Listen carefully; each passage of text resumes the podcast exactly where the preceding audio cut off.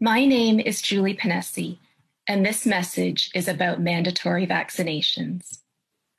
I am a professor of ethics at Huron College at the University of Western Ontario. It's one of the largest universities in Canada. Today, I'm going to teach you a short lesson on the universally accepted ethics of coercing people into medical procedures. I'll be the example. My employer has just mandated that I must get a vaccine for COVID 19. If I want to keep working at my job as a professor, I have to take this vaccine. Here's my conundrum. My school employs me to be an authority on the subject of ethics. I hold a PhD in ethics and ancient philosophy. And I'm here to tell you it's ethically wrong to coerce someone to take a vaccine. If it happens to you, you don't have to do it. If you don't want a COVID vaccine, don't take one. End of discussion. It's your own business. But that is not the approach of the University of Western Ontario, which has suddenly required that I be vaccinated immediately or not report for work.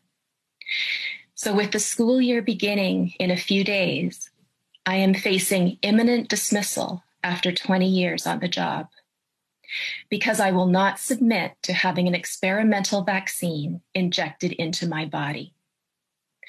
I've had plenty of vaccines in my life, but I've never been forced to take one.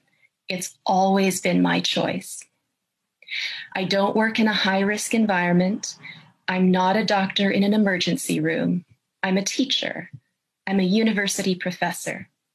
My job is to teach students how to think critically, to ask questions that might expose a false argument. Questions like, says who? Who is the authority giving this order? Should I trust them with control over my body? As a professor, I don't have to watch the news to find out if the COVID vaccines are safe. I read medical journals and I consult my colleagues who are professors of science and medicine. I've learned from doctors that there are serious questions about how safe these vaccines really are. There are questions about how well they work. Nobody's promising that I won't get COVID or transmit COVID if I get the vaccine. But ultimately, none of that matters to me because I'm a professor of ethics and I'm a Canadian I'm entitled to make choices about what does and does not enter my body, regardless of my reasons. If I'm allowed back into my university, it's my job to teach my students that this is wrong. I'm hired to teach them that it is ethically wrong to impose an experimental medical procedure as a condition of employment. This is my first and potentially my last Lesson of the Year Ethics 101. In the spirit of Socrates, who was executed for asking questions, this lesson will consist of only one question. The answer is multiple choice. Please listen carefully.